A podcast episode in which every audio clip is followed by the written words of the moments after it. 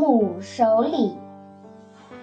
鲁国公父文伯的母亲是季康子的叔祖母，就是叔伯家的奶奶，已经七十岁了。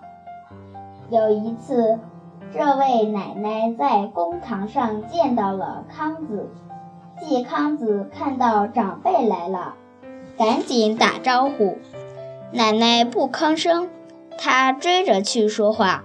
奶奶还不吭声。后来季康子亲自去奶奶家拜访，奶奶才应声。应声还是在自己的内门里，没出门和孙子说话。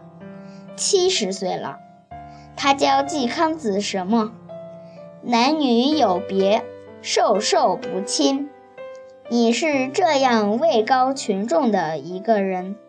要带头表法，这，所以我们就体会古圣先贤的教育，没小事。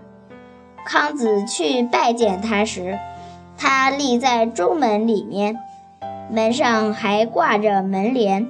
康子拜于门外，他们祖孙两个隔着门帘说话，因为不是亲奶奶，他年老了。